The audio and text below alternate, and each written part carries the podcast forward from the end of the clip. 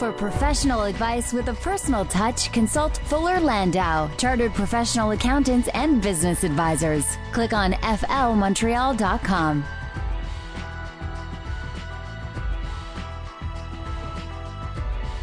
Welcome to today's Entrepreneur, a program about the entrepreneurial spirit that drives Quebec business. My name is Dan Delmar, along with Fuller Landau's Josh Miller. Hello, Josh. Hello. How are you this evening? Excellent. Great. And uh, we'll get to our profile of the night, Monette Malewski of M Bacal Insurance, in just a few minutes.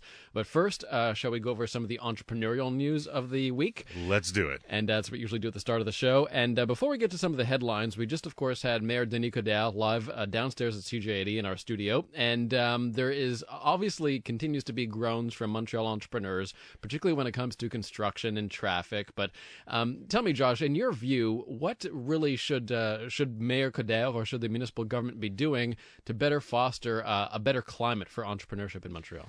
Um, well, you know, we can probably spend a, the whole hour just talking about that, but certainly quickly. I mean, the the whole goal. I mean, the the world is getting smaller. How can we bring? How can we attract people to the city so that our economy can grow not just with the people that live and and work here and trying to grow their own business, but attracting other people. How do we make it easier for them to get around? You talk construction. How do you make it easier for them to or attract them to come and and visit our our location? That's that's kind of one aspect to bring in other people. You know, the the Grand Prix that comes in. I mean, it's it's a huge moneymaker for the city because it attracts so many people. Just like the festivals, they come in and they attract a lot. So what else can be done by the city as incentives to get people to come in. I would say, you know, movement around the city is probably, you know, you, you, hear a lot of grapes from entrepreneurs, and we've had a few on air that say, you know, I had to survive two, three years with the street work, uh, you know, in front of me, and you know what I had to reinvent or do and survive just so that people can knew they could walk into the store and not be caught. So th- that's kind of a big thing, and and you know you're always going to have construction, but can there be enough communication so that we know what's happening? And certainly when it comes to parking, I think is is probably a big issue for a lot of people. Taxes as well. Do you, do you hear that complaint a lot? Uh, well, taxes, no question, it's always there. The question is, what are they going for? And are they going to really help improve the business environment, or are they going to help other areas that maybe are a little ancillary that don't directly affect? And I think that's where some of the misunderstandings come in. I, I, think a lot of it is do we know what's happening with the money that goes out? And while a number of people know, I think the average entrepreneur isn't 100% sure. Let's talk a bit about the holiday gift season because that's around the corner, believe it or not, actually. And uh, this new report uh, shows that uh, it could, well, first of all, it could be a tough season for a lot for a lot of people, and uh, also the suggestion in terms of boosting your business um, when it comes to the Christmas season. Highlight your brands. Tell us about that report. Uh, you know, there there was a, a, story in the in the Financial Post that was talking about leveraging your customers, your suppliers, uh, and more your suppliers to boost your name, boost the foot traffic, uh, and share the resources. Because as we, you know, retailers, there's a lot of them that have their own brand, but there's a lot that c- carry others. Whether you know the big brands of the world, the Louis Vuittons and the Chanel's and all that stuff use them, leverage them because they all have their marketing budgets too, and they all want to display their product and have their their product well known throughout. And they know that if that if they help the entrepreneur and the retailer, then their products sell even more. So you have to leverage. You can't be afraid to go to your suppliers and say, "I want to help you sell more, but you got to help me." Kind of a scratch my back, I'll scratch yours, with a total mutual benefit. Hmm. Um, China continues to have large interest in Canada for energy, but for other things too. Uh, this story is also from from the Financial Post is about wine. Uh, tell us about the incursion incursion of Chinese investors in that uh, in that Canadian uh, industry. Well, in in this particular example, it's about wine in the BC region and and this uh, Chinese uh, investor that came in, and the father was supporting the the efforts of his daughter. But the message here is more about where are capital investments coming from to begin with, uh, and can the the influx of money coming in from overseas really help business. You know, you have a bit of, a bit of a, a mixed thought process on it saying, well, they're taking, you know, it should be Canadians that grow Canadian business, there is at some point a limited amount of capital, and if we can influx a lot of money into the Canadian system, well, then certainly that can only benefit in the long run. Uh, you know, creating jobs, uh, creating a flow of goods, and it's not just about bringing money in into our system. It's also about knowing that the world is getting smaller and being able to export that product back to where the investment came from, and that just that that drives an economy. Well, let's uh, deal with coffee wars really quickly here because uh, some disappointing news from Second Cup, of course. Uh, they it not doing so well in terms of the coffee wars between Starbucks, Tim Hortons, McDonald's. Uh, they posted a twenty-six million dollar loss in the third quarter of this year, tenth consecutive quarterly decrease um, in in sales. Uh, what's going on with Second Cup? I mean, essentially, we're all dealing with the same product here. Is it a question of marketing? Well, I, I, think there's a couple of aspects at play here. Certainly, marketing. I mean, you know, to differentiate yourself between one coffee company and another, uh, it's all it, It's hu- It's it. You know, I'm not a coffee drinker. I, I might have my other vices that I drink, but but coffee's not one of them. And and when you're when you have this really severe competition um, you really got to differentiate yourself so what's going to make you different what's going to make you you know that green mermaid or or whatever it may be how are you going to service it differently what experience can you give that consumer that's not going to be like everywhere else that's going to drive the the business into your door but that's only the part of it the other part of it is realizing that hey you know what not every idea, not every location's a winner. Monitor your business, look at the numbers, see what's producing. Don't just have a store to have a store. I understand the flagship parts where you have it in the, the prime area and maybe it's a loss leader. But if an entrepreneur is not really looking at their business closely enough and often enough, uh, you know, they can they can stand on their head and spit nickels, and there's only so far they're going to go. Maybe they should rebrand to Trump coffee because apparently whatever Trump touches turns to gold. Except uh, it's not going so well for Mr. Trump in Toronto. And uh, no, it's it's not. I mean, you know, he's building this huge tower that had phenomenal expectation, whether it was from the name alone or or the fact that you know Toronto just kind of breeds money so much. Uh, but the reality is, you got to know your market, and just because there's a Trump name on it doesn't mean that it was the perfect time to build a monster tower. You know, not everybody. You know, they they say you hear that there's so much money in the market, you know, people are ready to invest.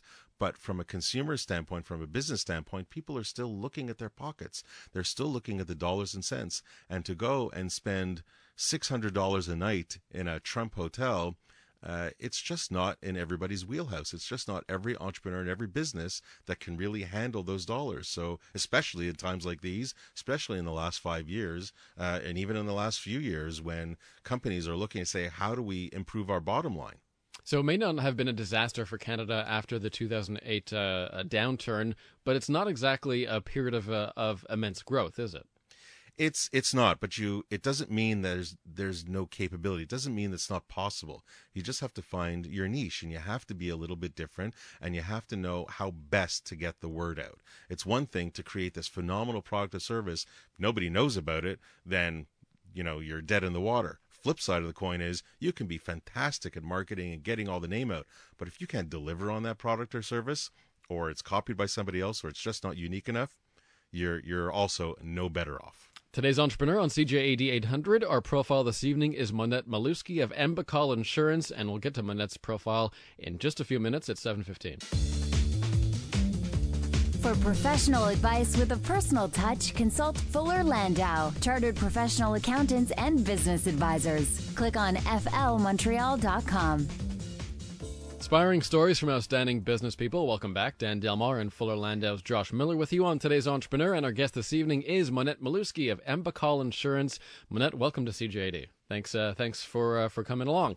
And uh, so we're told very few very few answers to questions. We'll begin with no tonight. So uh, I want to get that insurance joke out of the way first of all. Uh, tell us a bit about uh, about your business, M Bacal Insurance, and and we'll get into the more difficult aspects of um, of of your business in a second and how you came to to head this this firm. But tell us about a bit M Bacal Insurance. So it's an insurance brokerage firm. It's a family business, which I'm very proud of. And I think what we do best is we provide solutions for individuals and for entrepreneurs, for their families, for their businesses, so that they could really prosper while we try and protect them. So the whole idea is how can we help really protect the entrepreneur? What's part of what we can do is in order to protect them and while they're going along and doing all the things that they have to do Is it really? Is it one type of insurance? Is it several insurances? Is it different financial planning? So- what kind of products are the ones that you kind Okay, of so highlight? we mainly look at, uh, I call it human capital, the protection of human capital. People always say to me, What's human capital, Monette? I says, Well, it's not a car, it's not a house. It's really the human being, which is the most important capital that we can protect.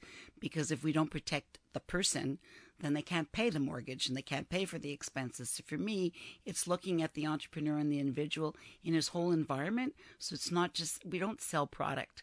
We consult and look at my biggest question to anybody I'm with. If something happened to you yesterday, is everything in order today? If you died yesterday, is everything in order today the way you'd like it to be? If you got hit by a bus yesterday and you lived, is everything in order today? Coming from the will, coming from your finances. So though they look at me, those are the hard questions. The there's an impression that that life insurance is only for high income earners, but uh, but I I take it you discourage that that that impression. Absolutely, because if you think of how insurance began at the very beginning, insurance was put on the market for widows and orphans. It was in England when the Marine went off to sea, and when they died, they had to have a basket full of really goods and a basket full of money be able to help the family. And so it really started. And I think it's still there. It's a social value, and it's still there to protect the widows or the orphans or the family in case something happens to you. So I really look at insurance of giving people peace of mind so that you have in your drawer all you need to protect your family, and then you go along and hopefully you ha- win- live a wonderful life. But the key component to me is what if something did happen to you and not tomorrow, because tomorrow's too late in the insurance world. It's about yesterday. Now, you weren't doing this forever in a day. What was your background? Did you have background insurance before you came into this business? Not at all. Um, this is my fourth or fifth career. So from a child, I always wanted to be a teacher, and teaching is where I wanted to go. So I ended up being a teacher. And at the end of the day, there's it's too long to even tell the whole story. But all the things that I did, I ended up in the insurance world as as I always worked for others. So as a teacher, you worked for others. I ran a union. I ran a school system. I ran a huge community center. I did all of those things, but I always worked for other people. And there was somewhere along the line that I decided that I wanted to work for myself and be an entrepreneur. That I wanted to use my skills basically as an entrepreneur and put it out there and focus on what I could do best. And I didn't quite know what I wanted to do. My late husband was in the insurance world. That's why the M. Bacal. It was Mike Bacal who was in the world. He was in insurance since the 70s. Basically, he had been in the mutual funds before and so on and so forth. And a lot of friends of mine kept telling me that teachers and people in the educational field would make great insurance brokers because you have the skills to talk to people and teach and give knowledge, which often people miss when they want to learn about something. And insurance, to me, the key to it is giving. I'm a teacher. I am teaching people basically how and what to look for. I'm giving them knowledge so that they can make good decisions. So it's not about the product, but it's more about knowledge and understanding of where they are. So it was a natural. And I went back to school. I had originally had my, my degrees from McGill, from from Macdonald College, but I went back to get my business certificate. And interesting enough, I'm still in school. I'm this year in my final two months of taking a certificate. There's only 115 people across Canada, and it's a certificate that I will become an advisor for family enterprises because that's really missing. And so that's where I am. Hopefully by February, I'll have written on my exams and I will be certified. And uh, Monette Malewski joining us from M Bacal Insurance tonight. And after the break, Monette, we'll get into the circumstances under which, the tragic circumstances under which you became an entrepreneur, and how you overcome that, how you overcame that adversity. So we'll get to that next. It's uh, seven twenty-four. For professional advice with a personal touch, consult Fuller Landau, Chartered Professional Accountants and Business Advisors. Click on flmontreal.com. Welcome back to today's entrepreneur. Our guest this evening is Monette Malewski of M Bacal Insurance, and the name M Bacal, of course, Monette, uh, is from your late husband, who uh, who was uh, head of that company. Uh, let's. It, it took a, a, turn for for the tragic. I know it must be difficult to talk about, but if if you don't mind, uh, you know, tell us the backstory about how you took over your husband's company and and how you sort of worked through the challenges after that. Yeah, that was that was not an easy one. I had entered the business actually this year in November. It's 20 years. I just realized as I'm talking to you. So I entered in, 19, in 1994 And um, for four years, I was working with him. But by 1996, he already got sick. He had cancer. And uh, we were working together. But by 1998, he passed away. So the key is that I was doing my own business at the time because he was very comfortable with what he was doing. I was moving to redevelop the side that I knew. Uh, and the side that I wanted, which was my friends, which were uh, female entrepreneurs, uh, going in a whole di- different direction than him. And when he passed away, four years is not a long time, but I did have four years under my belt, which was a good thing. And so I remember saying, okay, he was somebody who didn't use technology. Everything was in his head. So there was very little in the, in, in the files. I didn't even know who some of my clients were. Uh, so what I had to do basically is figure that out. So what I ended up doing is writing all the insurance companies and asking them for a list of my clients. So at least I knew how many clients I had because that was everything was in his head. It was not. He was an old school guy, and that was Is that fine. very different today? Today you have things very written different. down Are you getting not only written down? You, you you have to compliance with the government today. Are you kidding? All your records. There's all kinds of things you have to put. The compliance today is is really heavy. So your clients of the time, or M Bacal Insurance clients of the time, were really reliant on your late husband. That's who they knew. That's who they trusted. Absolutely. And now you're stepping in, going, "Who the heck is this person? And how do I trust her? How does she know? How do you how do you get that knowledge? How do you convince those clients that you're okay to deal with that you can ha- now have that knowledge?" So that's a great question because that's exactly I thought originally that I didn't know how many clients that I could just phone them all, and then I realized I couldn't. So I spent two days at home, really thinking like an entrepreneur would, figuring out their business plan, where they're going, what they're doing, and I felt the only way I could do this was to write a real letter to every one of those clients, but a letter, a letter that kept my husband's name where it was, the trust, the integrity that they had, and convincing them that he had had enough time to pass the torch to me and that I would be able to continue it. And that's basically so my letter was very strong and it really gave him all the credit that he had, but then the fortune that I had of having him being able to give me and pass the torch to me and learn that everything that he did. And then I told them that I would call them a month before the anniversary date of their policies, but if they wanted to see me before, I would be more than pleased. I had four or five of them come in. Monette Malewski of M Bacal Insurance, our guest this evening on today's Entrepreneur. More with uh, Ms. Malewski in just a moment at 7.30. For professional advice with a personal touch, consult Fuller Landau, Chartered Professional Accountants and Business Advisors. Click on flmontreal.com. Welcome back to today's Entrepreneur, presented by Fuller Landau, a program about the entrepreneurial spirit that drives Quebec business. Dan Delmar and Fuller Landau's Josh Miller with you. And our guest this evening is Monette Malewski of M Bacal Insurance. And uh, Monette, we're getting to your story. Of course, uh, your husband tragically passed away very suddenly, and then you found yourself uh, sort of having to take over the business, uh, you know, rather quickly. Um, you talk about drafting this letter now to clients saying, um, you know, things are going to proceed as they as they are. You know, you- you're still going to be taken care of. Um, mo- the vast majority of your clients, you know, stick around. How do you then try to grow a business that you're only just sort of now taking over? Can you pick up the story from there? Sure. Um, I was lucky. Uh, I don't know if it's luck or what, but 96% of his client base stayed with me. Uh, and from there, I think that you, my business grows by reference. My business grows by referrals. So if you can keep those clients and they're really satisfied with what you're doing, then they're going to refer you to other people as well. So that was part of how I grew my business. There's no question. But I also am a female who wanted to grow the female part of my business and think that there were now, as I was moving into entrepreneurship, many females were moving into entrepreneurship as well. So I made a niche as well to look at what is the female market out there in terms of business. And I went after that market as well. Then I also think that my business is a relationships business.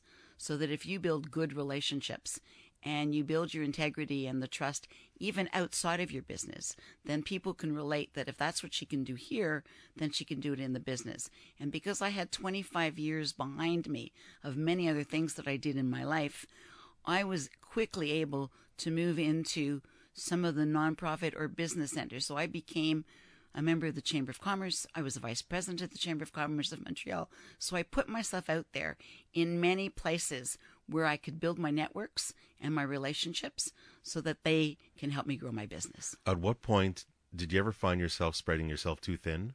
It's a great question. I remember the first time when my husband was still alive, I came in and I had done a really great case and I had really banged it all on and did everything. And then I was so proud. And I said to him, Wow, I should spend a lot less time doing my social vocation and my cultural and community work and more time in the business.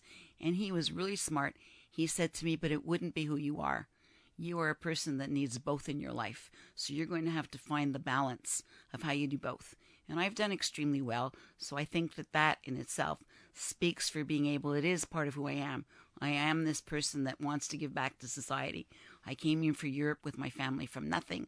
We we were lucky to get educated here to come to Canada. I'm an immigrant here first, you know. Son, I was 5 years old. So for me, we were successful. I have to give back. So mm-hmm. I think I always look at a balance between the two. So when you you first kind of after your husband passed away and you concentrated on keeping the client base, did did you have a first next step in mind? Like you know, was growth there? Did you have to gain certain amount of knowledge first? Did you did you of course as you say spreading yourself too thin, you just wanted to do everything at once? What was kind of the first top of mind thing that you absolutely had to do? So the interesting part is to keep the client. There's no question. The second part is you know when you lose somebody, it's a very hard thing and losing a husband was and he was really the love of my life, very difficult. So I threw myself into the business that's how I ended up focusing because it gave me an out. It gave me a place that I can go every day, not only hang my hat, but become passionate about what I do. So, Josh, you're absolutely right. Knowledge, I had to get much more knowledge under my belt. So, I went and I sought all that knowledge so that I could become an expert. So, one of the areas that I had started with was we call plan giving, leaving legacies in plan giving. And I became an expert throughout Canada, and I'm known throughout Canada as somebody who's extremely knowledgeable in that field. So I did move in an area that really made a marriage of both of who I am, my vocational comfort, as well as my business acumens. Yeah, nearly 20 years later, do you feel the sense that uh, that you're still sort of trying to honor your husband's legacy, or has the business adapted more around yourself? The business has adapted a lot more around myself. Um, I think that I had a chance at one point to change the name, and I wouldn't because I think that his name is an important name to me. I'm not sure if people today recognize that the name is because of my husband. So they kind of always ask me, how come the Bacal? So I have to go into the story for that. There's no question on that one. But uh, I keep it alive because I knew who he was. And it also helped me create a family business because when he died, I brought my daughter into the business and it was his suggestion. I don't think she would have come in if it was my suggestion.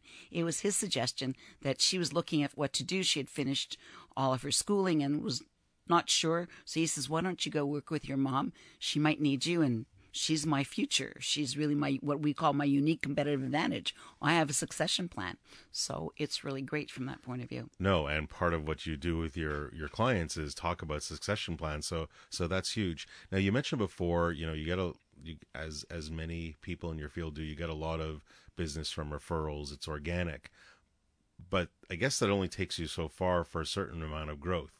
What about acquisitions? Did you live through any acquisitions over the years? Great question. And my husband died in 98. So I really needed good three, four years to just consolidate the business, figure out where I'm going, where, where my finances were coming from. I really had to like start again almost, even though I had the client base. Uh, but in 2003, I was approached. Uh, there was a great broker in Montreal, uh, Max Schreier, who owned a well known, incredible broker. He passed away, and Max did some great planning. He had left his family with enough insurance so that they didn't have to rely on the business. And by doing that, he was able to have his family look at who would be the appropriate person to take over the business. It wasn't because of finances. It was about he wanted to make sure that his clients were well taken care of the way he took care of them. Did his family know that's what he wanted for them? Yeah. When I remember, I even knew that. I knew Max very well, and two years before, I had had lunch with him, and I knew he was older already. And I said, "Do you have any succession plan? Do you have any?" He says, "Monette, nobody could ever work with me. So I know that I've left my family well, and I know I work with an organization called PPI, and he did too. And he said, I know to call Joe Dickstein, and he's going to take care of it. And his family knew it. Now, so when you acquired Max's business and he, he passed away, what was I guess the biggest challenge? What was the biggest lesson learned just from that experience? So that was um, an experience where it's not only about the money, it's about the culture. Do you fit? Do the client base that he has, as well as me, fit? He was a very different person than me in terms of his personality.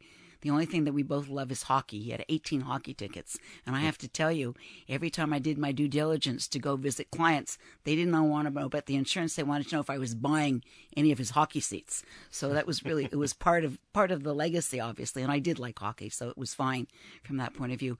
But I think that money is one thing when you're looking at a business, doing your due diligence to see the culture of the people that you're working with. So Max had clients very similar to mine in terms of who they were, who they were as entrepreneurs, how much he cared about them and what they cared about him. And I'll give you one specific story. There was an entrepreneur where the son had come to see me about disability insurance. And I was dealing with it and so on and so forth. I asked him, did he have a broker? He said no. And about about two months later, Max phones me and says, How could you be dealing with him? It's my client. I says, But I asked him. He says, No, no, no. The father and so on and so forth. So I phoned him up and I said to him, You know, you're being really well served because Max is a great broker mm-hmm. and he'll do for you exactly what I do.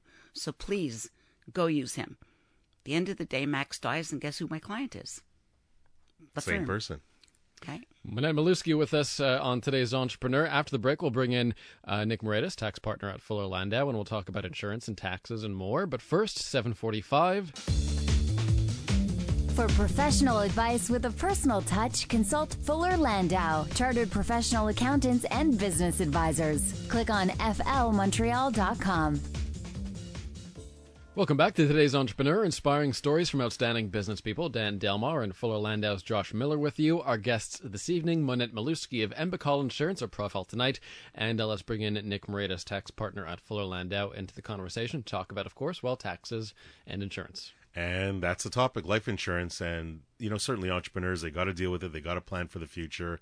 Uh, so, Nick, uh, you know, I could ask you a bunch of complicated questions, but you have so much racing through your head right now. I'll just kind of let you go on maybe what are some of the first or second thoughts entrepreneurs should have when they're thinking about life insurance? Uh, well, well, I think the first one is, uh, as as Monette uh, story today, it can happen that we need the life insurance when we don't expect it. And I think that's something that you have to put into your planning, particularly where you have partners in your business. Uh, and the and the question that usually comes up when we're when we're talking to our, our entrepreneurs is, if God forbid something happens to your partner, are you going to maintain your partnership with the deceased's family? And usually the answer is very quickly no. Uh, the business is going to be mine. So then the question we have is, well, you, the deceased, um, you're interested in receiving value for your shares because that's an important asset for your family's uh, fortune. Um, how do we secure? Uh, what do we do to make sure that you get paid what you're what you're deserving? And, and we look at very many, you know, several um, matters. First of all, well, how we value shares between the partners. There should be some agreement. There usually has to be require a shareholders agreement that says this and this will happen should one of us pass away. And then the critical matter that comes up is okay, so we we determine the value, etc. Well, how are we going to pay this? And if you can think of the person who's surviving, and all of a sudden I've got to find money I have to convince perhaps my bank to give me money to buy to buy uh, my deceased partner's shares at a time when we're probably at a weak moment, and that's where life insurance kicks in. And and I think there's some foresight to get the life insurance, get it in place, to have it there that does a lot of things. One, it eases the mind for the person who has to find the money to pay, but it also eases the uh, the mind for the person who is the unfortunate who passes away. At least I know the company will receive funds that are direct are to be directed to my families uh, and through via the shares. And I think that becomes a, a win-win for both uh, both sides. Um, and in, in in all this process, uh, the life insurance, uh, many times where we're you know you're buying uh, term policies probably um, that are designed to come in when you like when something uh, will happen or could happen. Um, you're looking at um, is is the life insurance that I'm, I'm, looking to acquire equal to the value of the company? Well, it could be equal to the value of the company today, but what happens in 10 years if the f- company keeps going? So provision has to be allowed that in, in case the company's worth X and my insurance is only half of that X, what happens to the excess? How do I get paid? What's the balance? Uh, etc. So that's where I think insurance at the at the uh, operating company level between uh, partners is something that's vital and, and provides funds. More on taxes and insurance with Nick and with Monette Malewski, who will offer up her one piece of advice for today's entrepreneur. That's next. For professional advice with a personal touch, consult Fuller Landau, chartered professional accountants and business advisors. Click on flmontreal.com. 756. Welcome back to today's Entrepreneur, inspiring stories from outstanding business people. And in studio with us, Monette Malewski of M Bacal Insurance. Her one piece of advice for today's entrepreneur, uh, just moments away. But first, uh, some more uh, tax and insurance chat with a Nick Moraitis, tax partner at Fuller Landau. And we're talking about, you know, life insurance protection for partners that have operating businesses, but there's certainly a lot more cases, a lot more, uh, whether it's you don't have a partner, whether you have a different type of business. Uh, what maybe what other things should entrepreneurs look about look for in life insurance, Nick, if it's not just about partnerships and their operating company? Well, one is simply the funding of income taxes on death, particularly if if you're not bequeathing the assets to a spouse or you don't have a spouse to bequeath them to.